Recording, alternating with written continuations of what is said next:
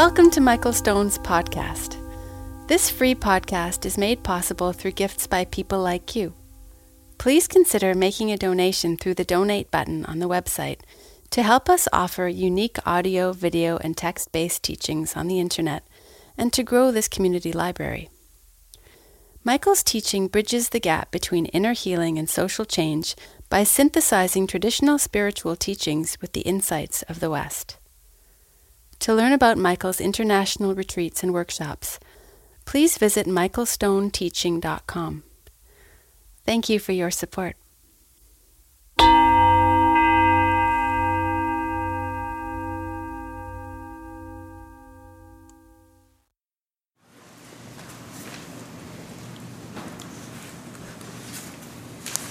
Good afternoon.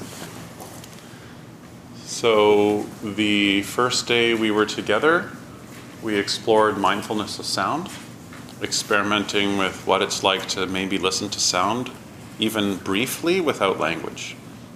Just so that we can see two things. One is how we can give our attention to what's happening in the present, which is always changing, and also how we can start to notice the subjective experience of paying attention both things. Then we deepened that on the second day, and then we made a big transition from mindfulness of sound to mindfulness of the breathing body. And um, we're going to keep refining that practice. And then this morning, we took mindfulness of breathing and we refined it even more, but just by learning some subtle anatomical tricks to start to get the breath to be finer and uh, not as coarse.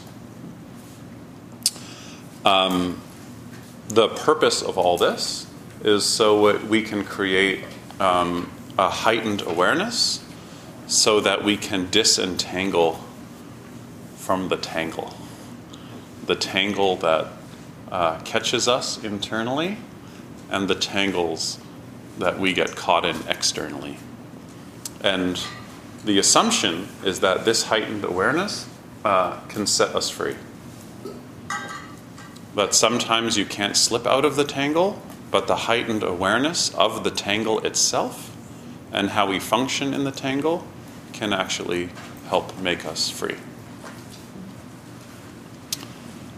Uh, there was an anonymous 16th century Chinese um, teacher. Uh, let me say one thing that you should listen to sometimes when you hear these quotes. When you hear the word anonymous, it probably means female.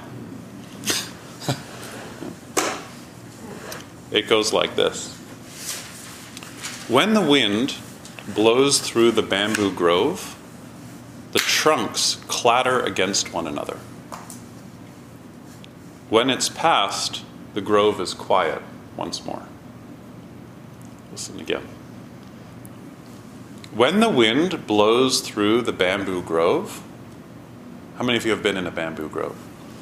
The trunks clatter against one another. When it's past, the grove is quiet once more. So simple, eh? Just like those poems I read yesterday by Buson. Um, when the wind comes in, the trunks all clatter against each other. And when the wind passes, it's quiet again. Um, this is so true of our own mind. Look at your day today. There have been moments where the trunks have clattered together, wind is blowing through. Why? Because certain conditions emerge, clattering emerges. Conditions change, clattering changes. So when I describe practice, I really like uh, describing this fluidity that we're waking up to, and that this process of being awake is like going into a dark room and not just turning on a light switch, but lifting a dimmer. So the room is slowly, slowly, slowly illuminated, and we can start to see more and more in place of what was dark, dark, dark, dark, dark.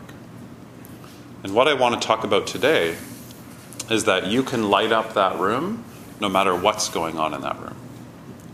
That room doesn't have to be still for you to turn on the light. And we always start with the body because it's accessible, it's tangible, and it's the largest part of reality that we can actually know. Your body is the greatest corner, the most tangible corner of the universe that you can be intimate with. And there are many layers of being present in the body. Many, many layers. And they all start with breathing. So that we can begin seeing the subjectivity of awareness. The subjective experience of being aware begins in your body. It begins in your body. And this is called Vedana. Let's say it together Vedana. Vedana means uh, feeling or experiencing. Uh, it doesn't mean emotions or feeling emotions. It refers to what it feels like when we have a sensory experience. What it feels like when we have a sensory experience. And the practice of Vedana, or the second foundation of mindfulness, is about a closer attunement to our subjective experience because the Buddha had a really great psychological insight, which he said that every single experience has feeling tone. Every single experience has Vedana has feeling tone. And he said that there are three forms of Vedana pleasant, unpleasant, and neutral. And it's called feeling tone, or some teachers call it hedonic tone. It's called feeling tone because it refers to the way we're feeling about experience not what we think about experience, but what experience feels like.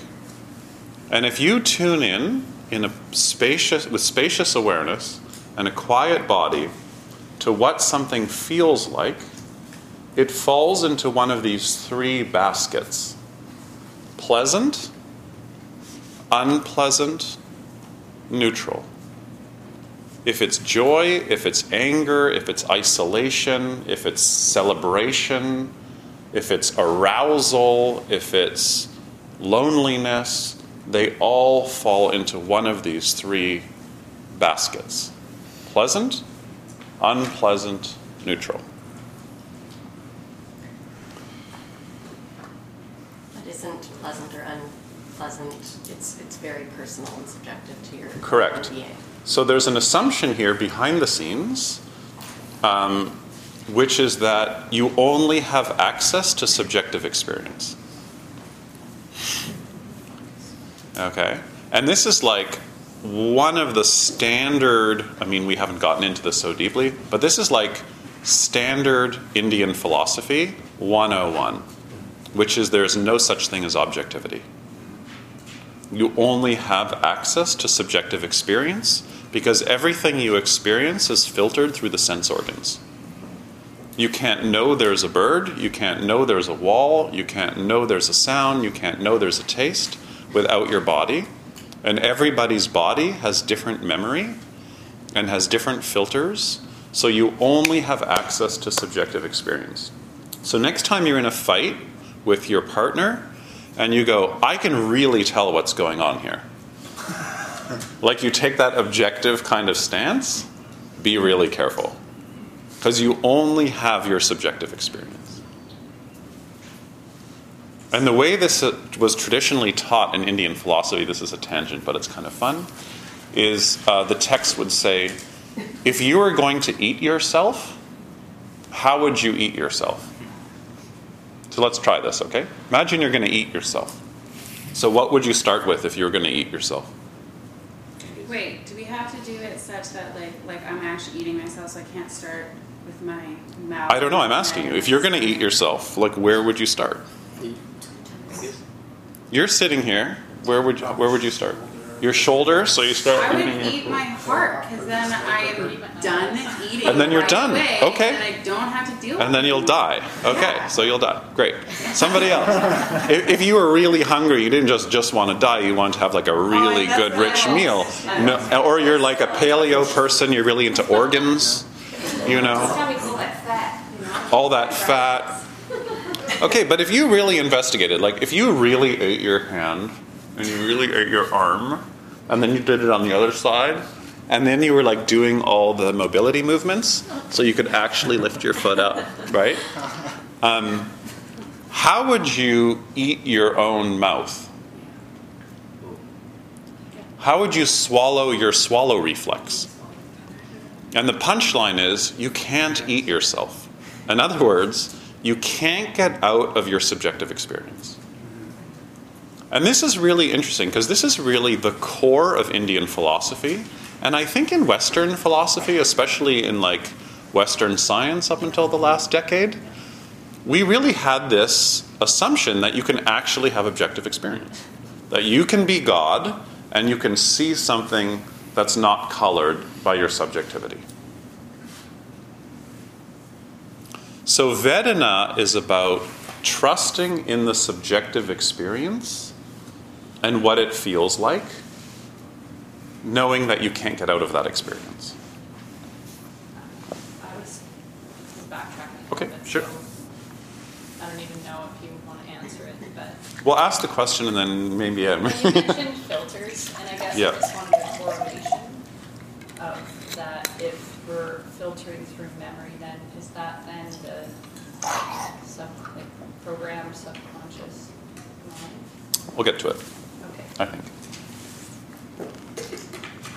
It's really interesting to work with people who have very intense anger. Or working with people who've done something in their life that's very, very harmful. Or working with people who are doing something in their life and have no clue that it causes harm. Because when you see how those folks are functioning, you start to see that every way that we perceive our experience all goes through this bottleneck of Vedana pleasant, unpleasant, neutral. Somebody who has really intense anger doesn't see the bottleneck. Because everything bottlenecks through Vedana. Everything. This is the basic, um, or this is the core of Buddhist psychology. If you're 18 years old and you're in prison for murder, you've acted out of a moment of Vedana. We have so many social ways of thinking about that 18 year old. We have so many legal ways of thinking about that 18 year old. We have so many psychological ways of thinking about that 18 year old kid. But from this view, his whole adult life, or her whole adult life, changed because of this one moment of unpleasantness and reactivity because of the inability to be in that unpleasantness. People who act out in these dramatic ways um, have had very deep original pain. We can't change the original pain. We think we can, don't we? Sometimes we think we can change the original pain. But when we have an original pain that we can't be with, we get a secondary pain. And the secondary pain is the pain of not being able to be with the original pain. So we have a secondary pain. Can you repeat that again? We have an original pain. It's most dramatic for people who act out the original pain. And when I say acting out, I mean acting out, but also some people act in the original pain. And not being able to be with the original pain causes secondary pain. Then, when you have secondary pain, you get tertiary pain.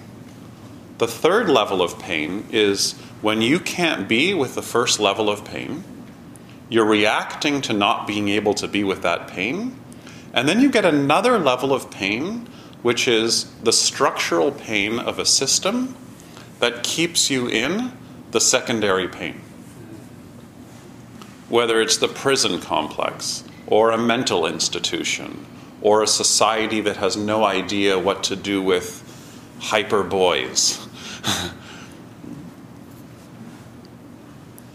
so, if we go down the bottleneck from the symptoms of tertiary pain to secondary pain, which is the escape, to original pain, you start to see that everything that happens at that bottleneck creates the conditions for suffering.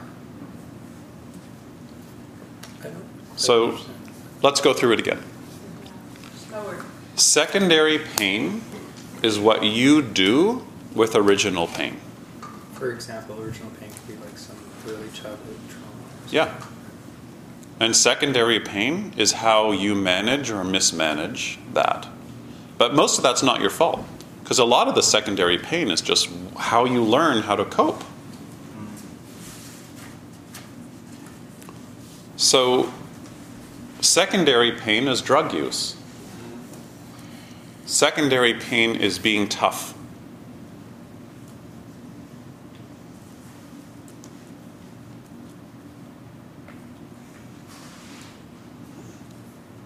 If you go into a juvenile, do they still call them juvenile detention center? Youth correctional. Youth correctional. Yeah. and you talk to young people, you'll learn a lot about original pain. They actually did, some Americans went into that system. Yeah. Of all the people, the young kids who did all the shootings at the schools, Yeah. there was not one single, not one instance where that person didn't self-report that they'd been abused as a child by someone in their family, or Yeah. they had been bullied at school. Mhm. Not one. Yeah. I mean, that was incredible to me when Yeah. I heard that. You know, and then that's what you're saying. So the original pain was never dealt with secondary, and now they're shooting Yeah. at school. Yeah. So, so if you talk to those kids, you will hear their original pain. And um, most of those kids, their original pain is their dad. Dad's not there. Dad's drunk. Dad's abusive. Very, very common in our culture. Not every single person is father, but it's a really big one. I'm just using one example. Um, misattuned caregiving, violence at an early age, witnessing violence, witnessing trauma. So, the second foundation of mindfulness is about sitting in the middle of original pain. Sitting in the middle of original pain and stopping. Just stop and feel the process of what's happening subjectively. Stop and feel the process of what's happening to you right now. I'm going to say it again. Stop and really feel the process of what's happening to you. If you're using heroin, to be able to stop and actually feel the process of what's happening to you makes all the difference. If you have a temp- temper, to be able to stop right in the middle of it, right in the middle of the temper, and be able to actually feel what's happening for you. Pleasant, unpleasant, I'm not even going to say neutral. So, yes, you need social support. Tell a heroin addict just to stop and feel their discomfort is useless. You need social support. You have to have a safe injection site. If you have a safe injection site, overdoses decrease. Why? Because you have community, you have other people. So you have to have social support. You have to be isolated from enablers. If you're trying to quit drinking and all your friends are drinking, all the mindfulness in the world is not going to make much of a difference. It really isn't going to make much. It's that's way too idealistic, too individual. 290s. So, yeah. would, would you say that for some people, the reaction to those stimulations, negative stimulations, Yeah. I, maybe especially for women, is to become subservient and pleasing? Sure. That could be. That could be a form of secondary pain. For sure. So, you need the social support. You need to not be isolated. You need all those things. Um, and also, here's where the Buddha's insight comes in. You need to be able to meditate on Vedana, to recognize Vedana.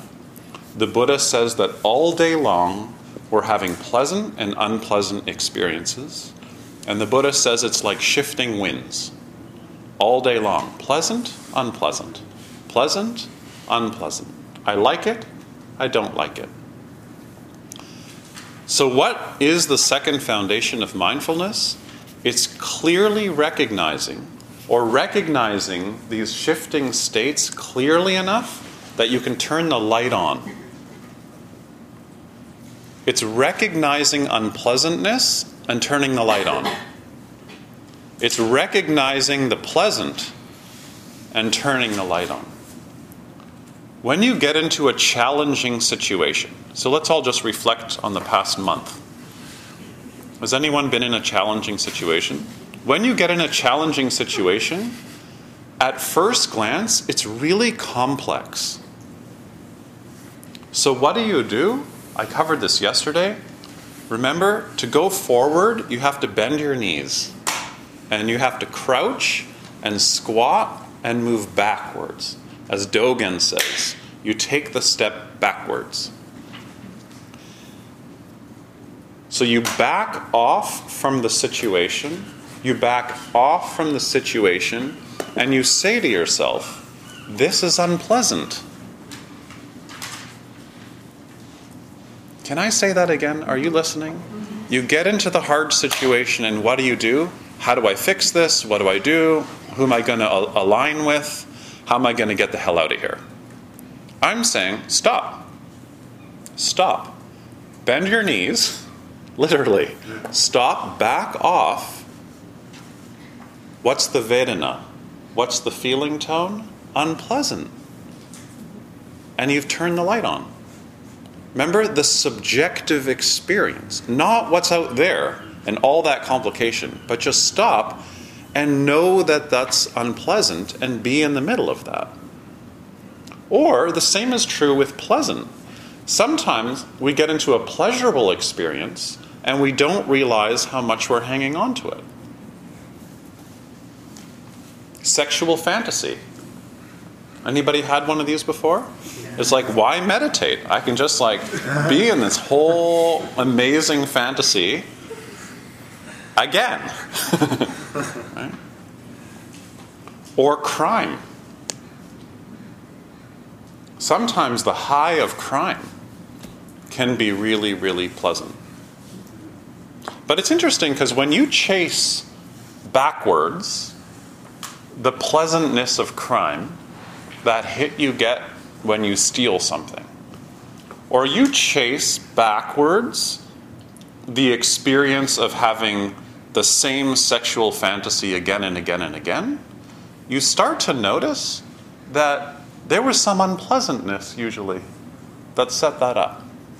I say this a lot to people who tell me that when they are meditating, they uh, just keep hearing pop music.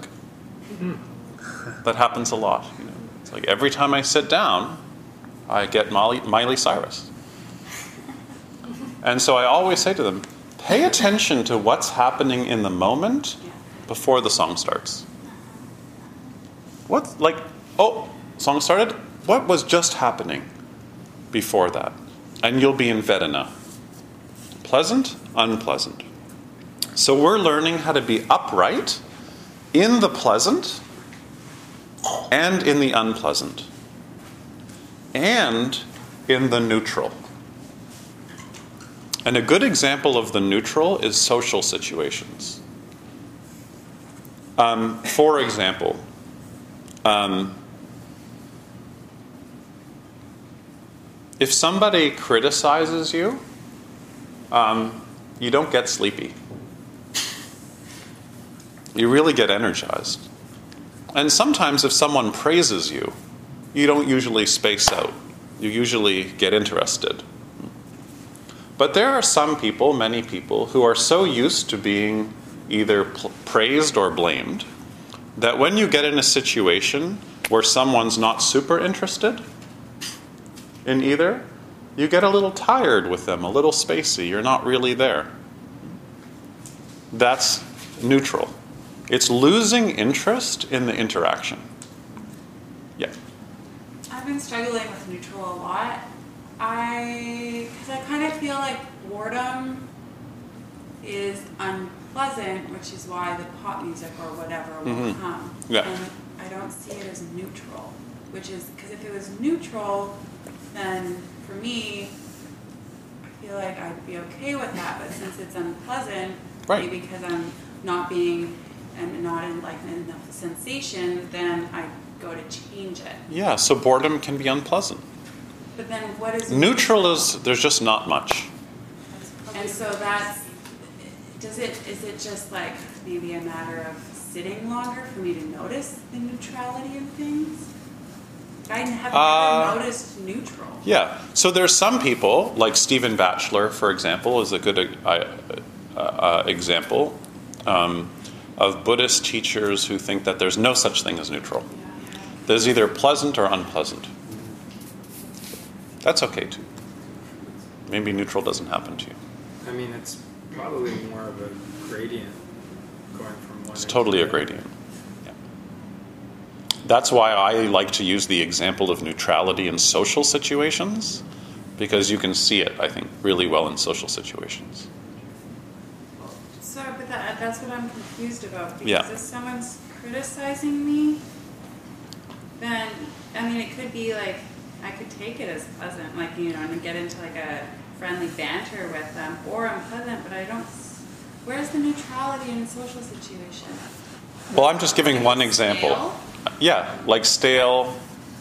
Like a good place to see neutrality is you're hanging out with someone who's just not that interested in you or in what you guys are doing together.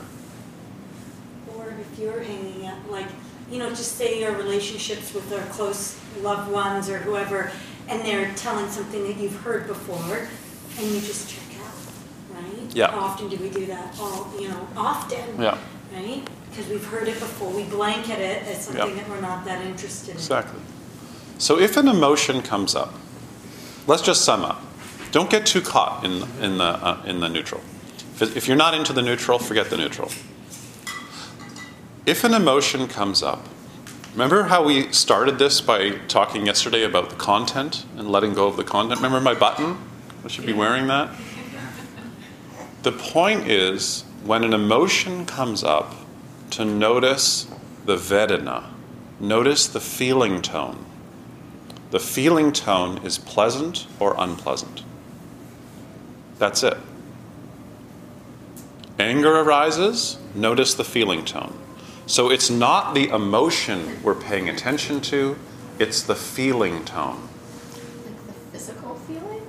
Um, pleasant or unpleasant? Yeah, it's, a phys- it's an embodied feeling. It takes some people years and years and years to finally see that anger is unpleasant. It can take a long time to see that there is a cost to being angry a metabolic cost, a relational cost, a cost to the digestive, uh, digestive system. And all of this unpleasantness gets reinforced. And when you stop and you see that anger is unpleasant, you really see something important about anger that's more important than what the other person was doing that made you angry. So we're making a shift from what we're angry at to what it feels like to have an unpleasant experience. Do you hear that? So that's the key insight of the second foundation of mindfulness. And also, it means noticing the pleasant and taking in the pleasant and know what pleasant feels like. I used to do a lot of metta practices, a lot of loving kindness practices. And then when I started getting a better hang on what the second foundation of mindfulness was, I started noticing that it's a kind of loving kindness practice. That when you're able to be upright and really take in what pleasantness feels like, friendliness arises, appreciation arises, gratitude arises, compassion arises. So, this second foundation is about how to turn the light on in the laboratory of pleasant and unpleasant.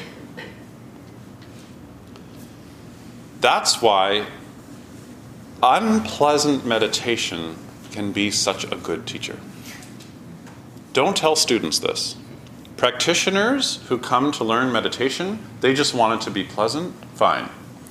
But those of you who are starting to learn about facilitation, those of you who are going deeper in your own practice, it's really important that you have unpleasant meditation sessions.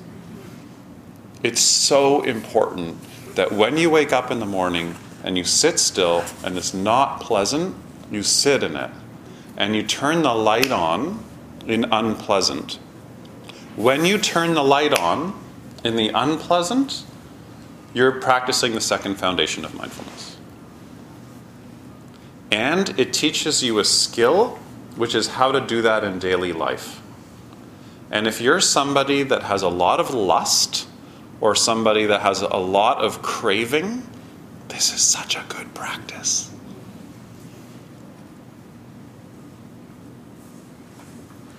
Because you're learning how to sit in your original fire, original unpleasantness, or original pleasantness. How can you sit in what's not, how can you sit in what's pleasant, really know it, and not want more of it?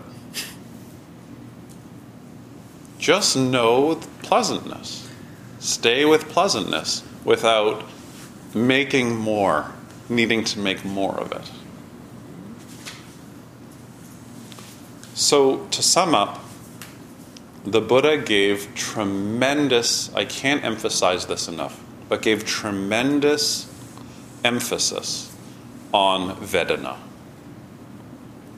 And usually English translators translate it as feeling. But it's not like having feelings, it's feeling tone. And all of our feelings and all of our emotions have feeling tone pleasant, unpleasant. I never said neutral. Pleasant, unpleasant. I, I uh, one of the people who, who I've studied with uh, quite a bit uh, is a guy named Bernie Glassman. I know. I, uh, Bernie Glassman's a really interesting guy. He was a mathematician and a rocket scientist. Like you know when someone says a rocket scientist, he like actually was a rocket scientist. And uh, then he met a Zen teacher uh, named Taizan Maezumi Roshi uh, in Los Angeles and studied with him. And one day, uh, after many years of practice, uh, Bernie had uh, this big awakening experience where he saw that everybody had craving that could never be satisfied. It completely changed his life. Everybody had craving that couldn't be satisfied. And then he realized so the only thing to do about that is to end homelessness. That was his response. I have to end homelessness. So he moved to New York City, and um, where he was from, and he started a center there, and then he started a bakery, and it's called the Greyston Bakery. And in business school now, people learn about this model. But he started this bakery where anyone who was homeless could come in and have a job, no resume. Come in and have a job, and his goal was to make the best cheesecake in New York. That was his goal. We're going to make the best cheesecake. All homeless people. Then, uh, upstairs from the bakery, they had a little temple. And every day during the day, people would be invited to come sit if they wanted to. And as the bakery did well, they started buying up land around the bakery and started um, housing all the people who were working at the bakery, and then built a center for people living with HIV/AIDS. Now they own a whole block in Yonkers, a whole block. It's amazing.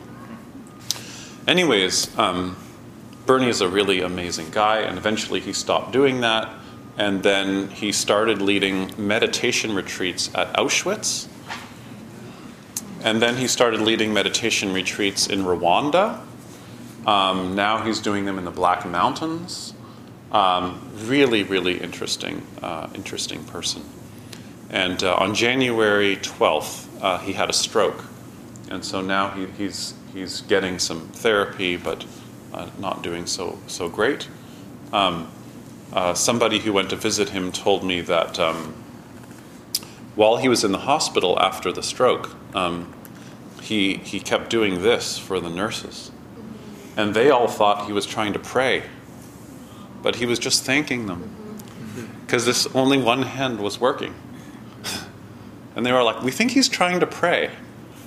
His wife was like, No. He's just saying thank you. So, uh, one of his key teachings is uh, what he calls bearing witness.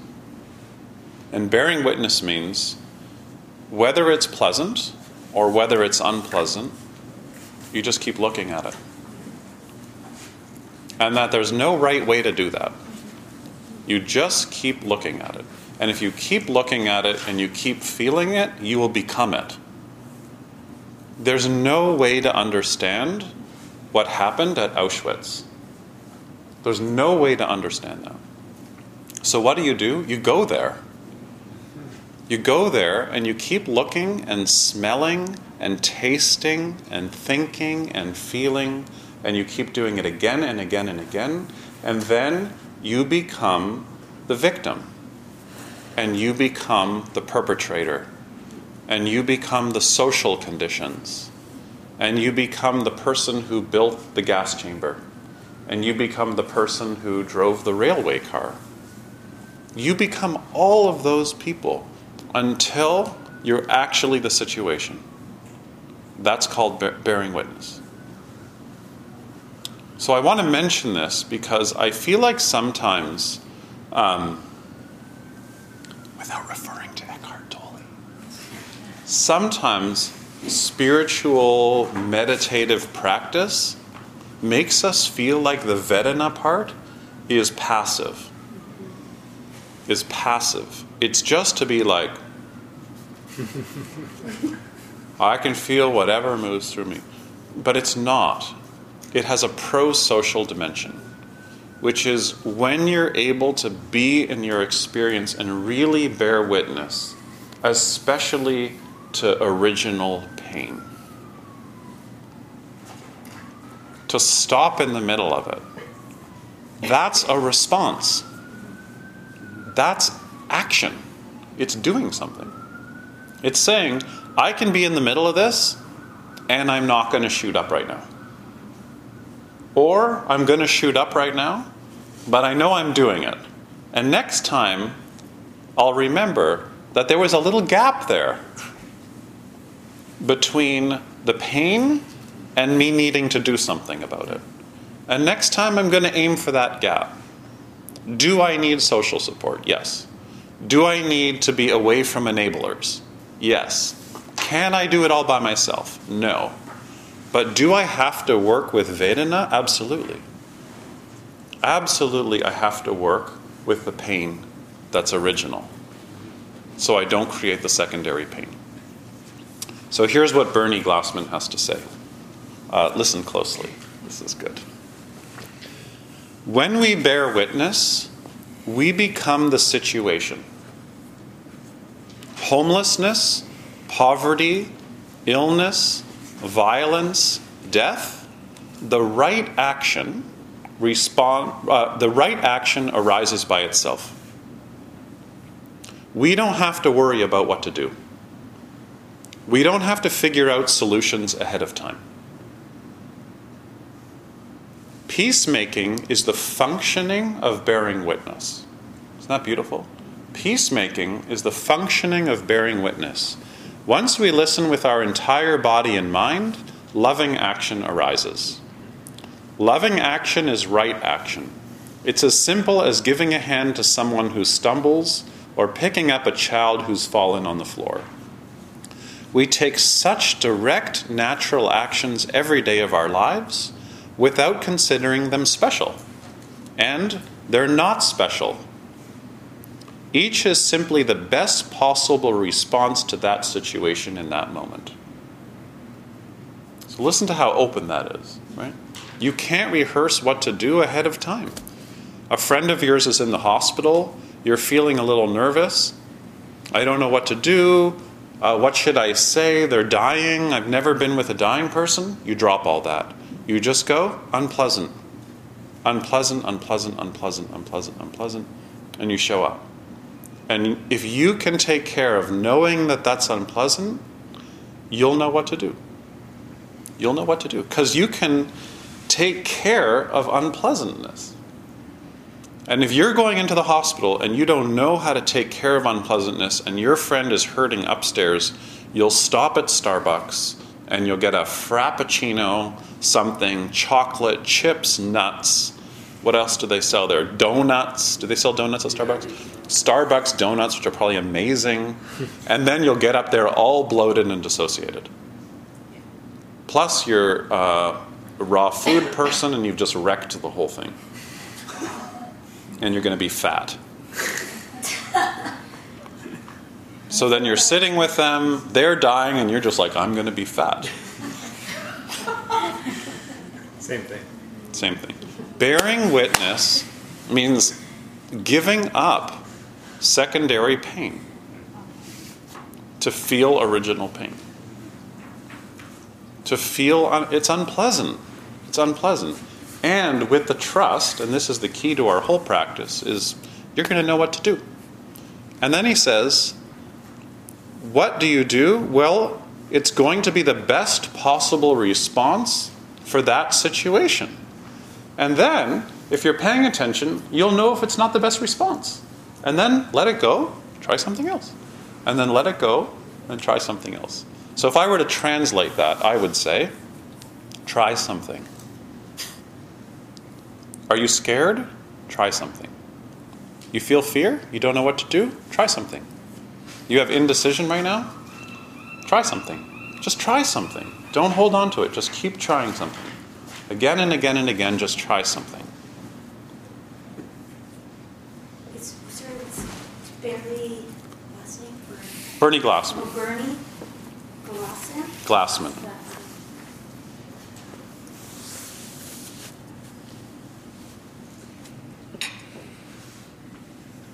He stayed with me for a while in, in, in Toronto. I said, Do you have any needs? He said, Just a place to smoke a good cigar. And he taught, he taught me during the week how to smoke. This was like his main thing. He's really into cigars. So he taught, he taught me how to, how to interesting cigars. yeah. So he, he taught me how to smoke cigars. And then at the end of the uh, retreat, he left his, um, his vest at my house. So I said, how, how should I get you the vest? Do you want me to mail it to you? He's like, don't worry about it. I was like, I've got your vest. This is like you've had this vest for. It doesn't matter. He wore the same thing every day. That's how I got the habit, if you haven't noticed, of wearing the same thing every day. Yeah. Something came to mind when you were talking about this whole process, and I thought of um, a child I know, you know, that's had a lot of crazy things happen around the father.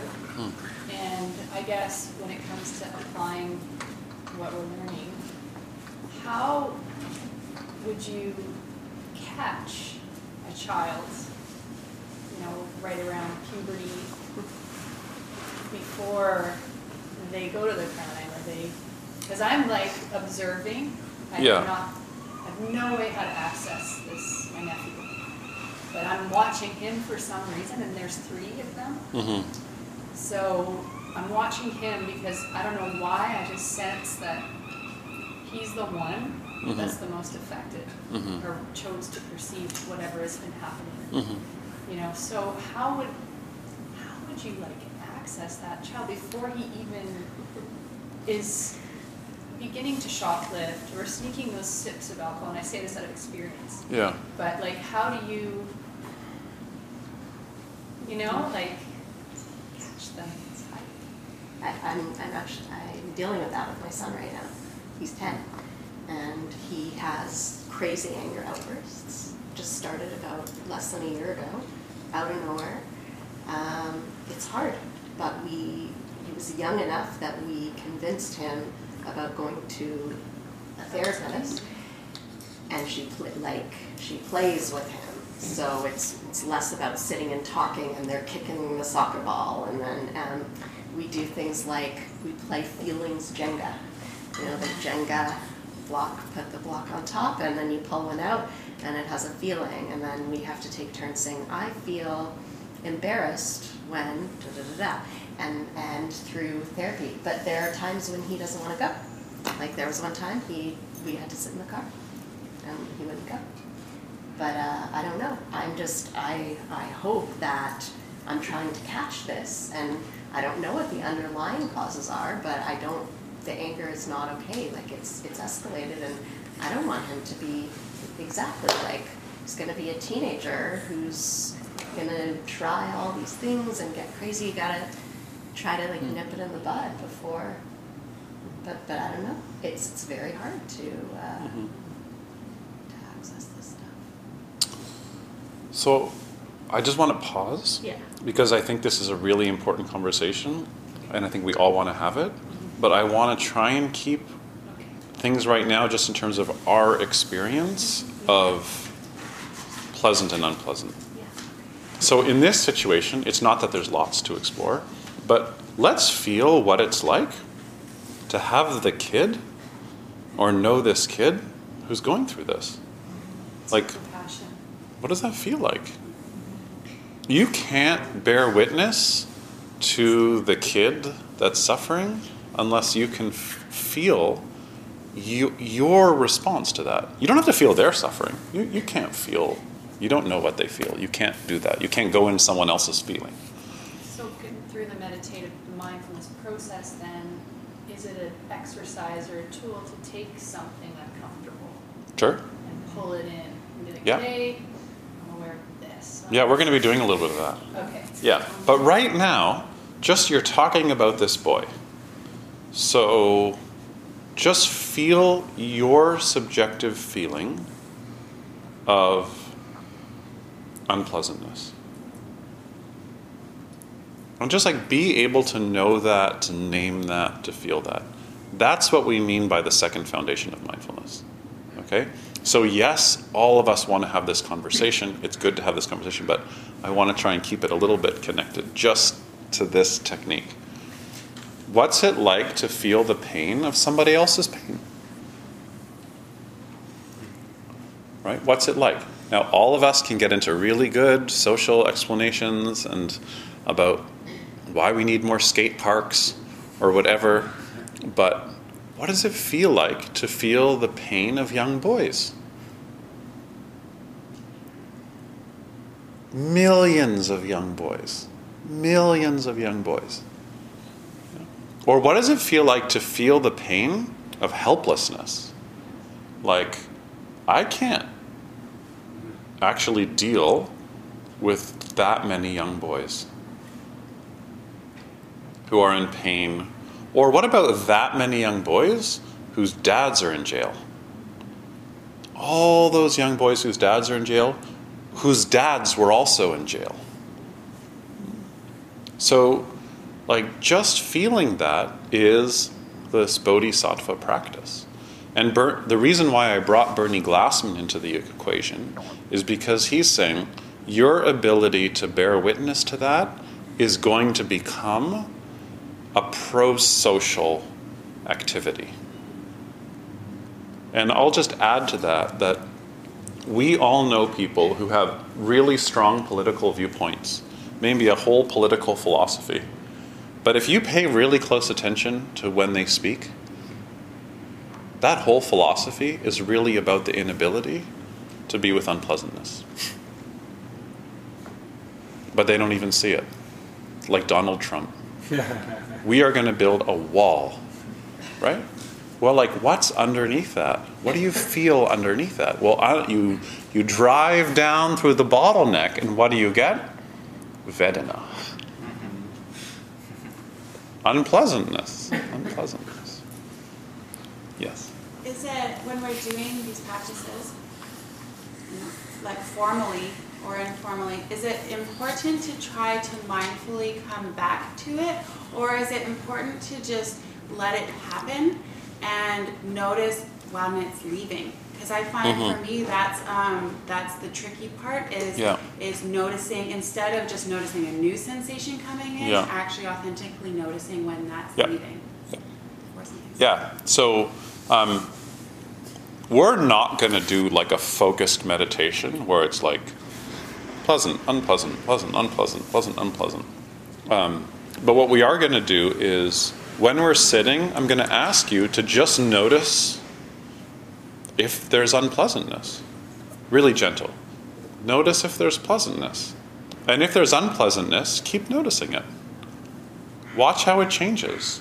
And most importantly, when there's something unpleasant, when you notice, watch how it changes and watch how noticing it changes it.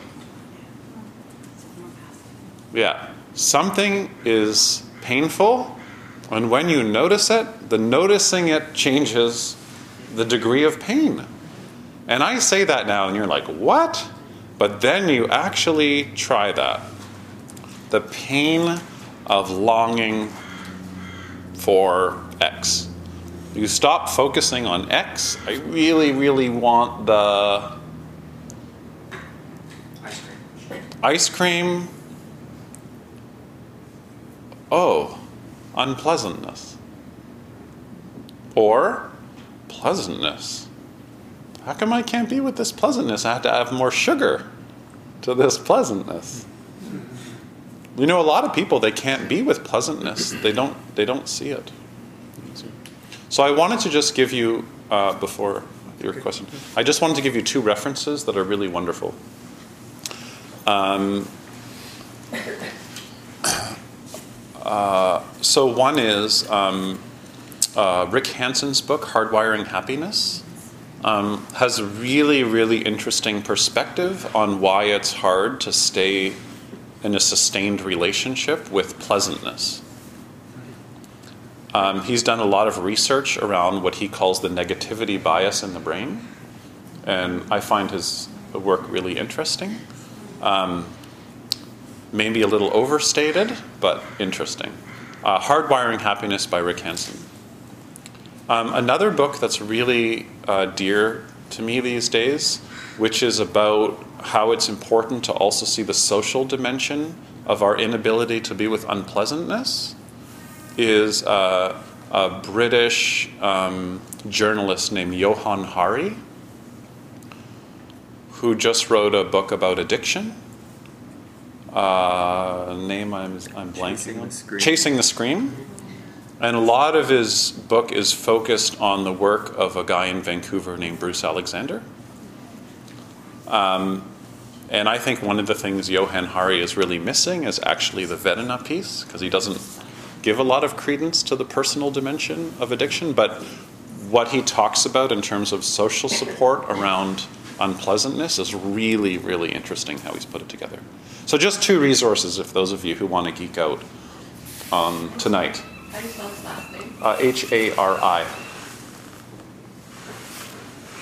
just I really appreciated the talk today. It's more of a comment, but it's been interesting for me being around so many yoga practitioners, uh, coming Yeah. from a background that's not really in that community. Yeah. And one thing I've, I've seen is like it's a very different approach to meditation that seems to be all about like seeking out good feelings Uh-huh. and avoiding difficult feelings. And Yeah. that's like a critique I guess I've carried with me in the yoga circles I've run into.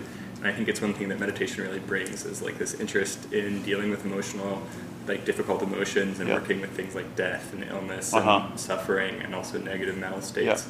I think there's something almost like neurotic about not being willing to feel bad and I'm so Yeah. obsessed with health that we're like a, we avoid it and we hang out in kits instead of like going to other parts of our city Yeah. where people really suffer and Yeah. anyway I just really Yeah. like what you had to say Great. thank you Yeah, I mean, I guess just to underline um, that this path is really, really hard because the basic assumption about this path is that you can suffer. And if you are always just wanting pleasurable experience, and that's what you're training in, then when the going gets tough, you don't have any tools to work with what's arising. It's really, really problematic. Um, so, nothing more needs to be said. Everybody knows what he's referring to. So, thank you for, for that, Will. Yeah. Karen, or which one of you had your first? Karen, do you want to go first, and then Spiffy can go. I think you've said this, I'm just trying to understand, um, in the, in the practice of working with this formally in meditation. Yep. That you're trying to get your attention kind of wedged in pre-reaction, like Yeah. before, before even paying any attention to what the reaction may be Yeah. rippling out to be. Is that, that's right? Like, Yeah. So yes, so so pre-reaction, but also to keep in mind that you can't experience anything without some level of influence in it. So even what you determine as unpleasant is going to be what you experience as unpleasant. So you could say that's already a reaction, but we're trying to get closer to that original data, that initial, that raw data. Remember I was talking about the raw diet, the raw sensation diet? So, how can you feel unpleasantness before you decide anything about it? And what Bernie Glassman's saying here is don't worry. If you keep getting closer to the unpleasant, you'll know what to do. It'll, it'll just show up. Like, like a response will just show up. And that feels different than a reaction because it was totally unplanned. It's like, oh God, I should just put a blanket on their feet. And unpredictable. Th- Does that, does that make sense a little bit? Unpredictable. Yeah. Yeah, like, uh, this isn't my question, but I'm thinking in my head, that it's like a reaction is predictable, you know how someone's gonna react, whereas like a creative solution that comes from insights. Yeah.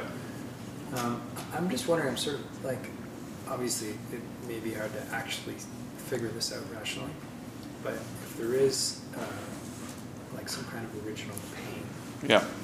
What is the relationship that happened to create the grounds for secondary pain to happen? Like, was it an avoidance of that? Like, what happened? And then, and, and then what is the relationship between that and what continues to happen with secondary pain? Like, what is Hmm. not happening or what could happen? Right. So the secondary pain is biological. So our organism has uh, apparatus, apparati, apparati, stuff. Our organism has stuff so that we do different things when our systems are overwhelmed. Uh, dissociation, compartmentalization. There are so many different things that we do in order to manage original pain. And those are strategies that are primarily biological, okay, to save our lives. And then the secondary pain is how all those strategies start functioning in our lives and in our culture. That stuff is what we need to be able to suspend in order to get closer to the original pain. So, what I mean to say in my response is you can't not have the secondary pain. Like, the secondary pain is what our personality, our psyche, our body does when we're overwhelmed by the original pain. And when we get into trauma, we're going to look at that even more closely. But it's not like you had a choice. Like, you created the secondary situation because that's what you had to do to save your life. And the secondary pain is better than the original pain. So let's say it's cutting, right? You can't feel your original pain because it's been blocked off. But your body actually wants to feel that original pain.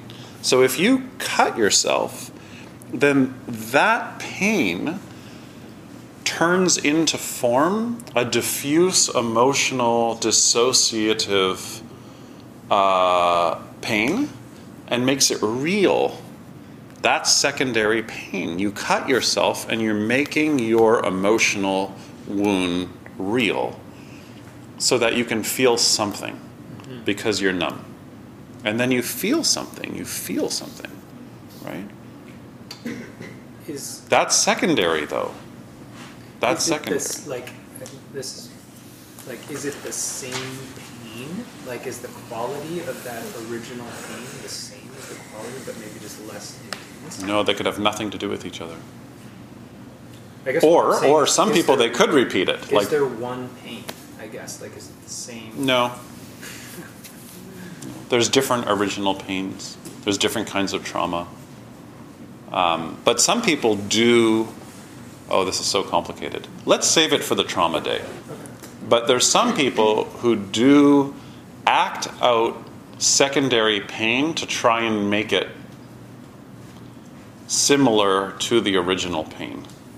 In the same way that if you've had a certain pattern of growing up as the kid who is the therapist for your mom, you will probably be attracted to partners for whom you can be their therapist. And if you meet somebody and they're like, they've really got their shit together and they don't need you to be the therapist, they're probably not an attractive partner because you can't be their therapist. Even though it's probably like the perfect person that you need, but first you have to have a few codependent relationships. Okay, so um, let's sum up. Let's sum up. And then um, we're going to, that's all the theory for today. And then we're going to, I was going to say we're going to act this out. the first foundation of mindfulness is mindfulness of the breathing body. We added a piece before, which is to learn how to experience receptivity so that we can let content come and go in the form of sound. This reduces reactivity, reduces stress. We all can feel that, I think. Then we introduce mindfulness of breathing so we can feel how, in the same way that sounds come and go, the breath comes and goes. Breath comes and goes. Now, our attention starts settling, and as it starts settling in that calmer space, we start to notice that there's this function where all the time we're moving back and forth between feeling pleasant, unpleasant, pleasant, unpleasant. And in that space, if you even see like an emotion, a trigger, something that stirs you up, you can start to see, so in the space of quietude, it's unpleasant. It's pleasant. Pleasure, not pleasure. Pleasure, not pleasure. And at that level, you're seeing biology. right? Little bit of psychology, but a lot of biology. Pleasant, unpleasant, pleasant, unpleasant. So instead of getting into the content or like the emotional quality of something or what your anger is related to, unpleasant. Walk into a situation and you find yourself just spinning, don't know what to do, blah, blah, blah. What's going on right now? What's the feeling tone? What's the feeling tone? And that is the second foundation of mindfulness. That's it. That's the second foundation.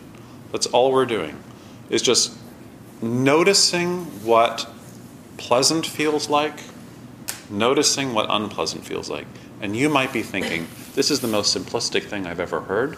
Actually, you wouldn't believe how many complicated personality traits that you have and that you act out can be boiled down to pleasant, unpleasant.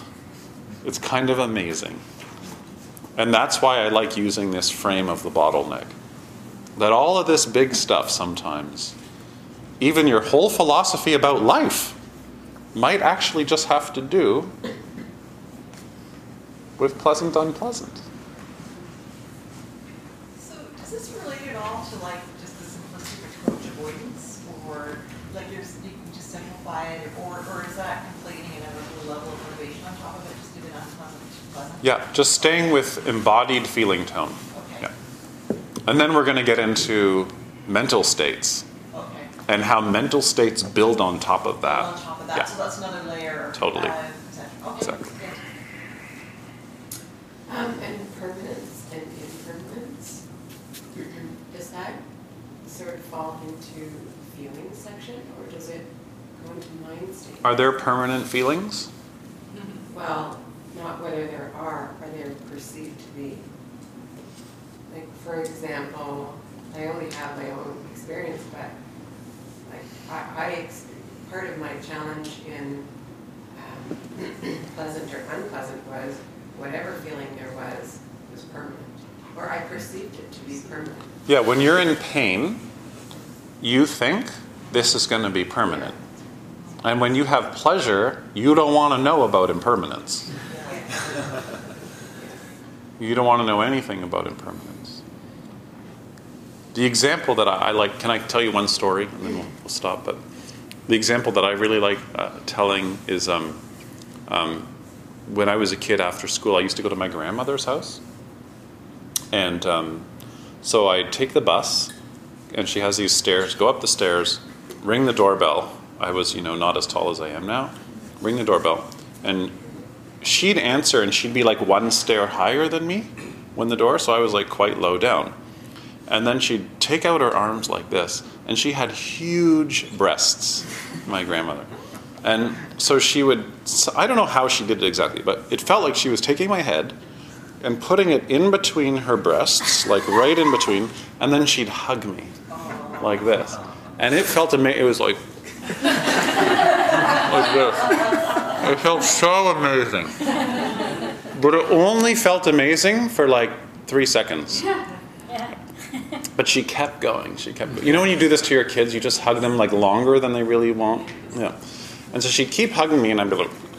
So I used to have to bend my knees, and I would like slide out like this to get out of her cleavage. Yeah. So something can be really pleasant, like a hug is like this, right?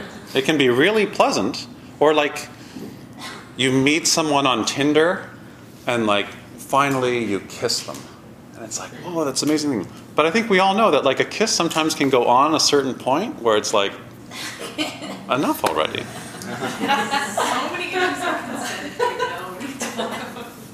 Consent, you don't have consent when you're a little kid and your grandmother has your like consent.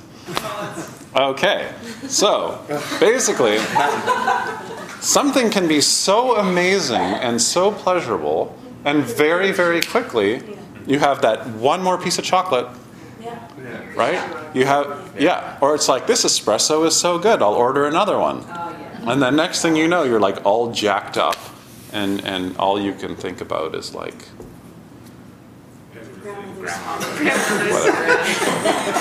so uh, thank you very much so uh, let's have a don't tell anybody this story uh, let's have a break for do you want to do like 10 minutes 10 minutes, and then we're going to go into our groups and we're going to do more guided meditation to keep bringing this home. We're doing drills, meditation drills. You're the athlete, right? Drills? Is that what? Yeah. We're doing drills. Okay. So, Dry land drill.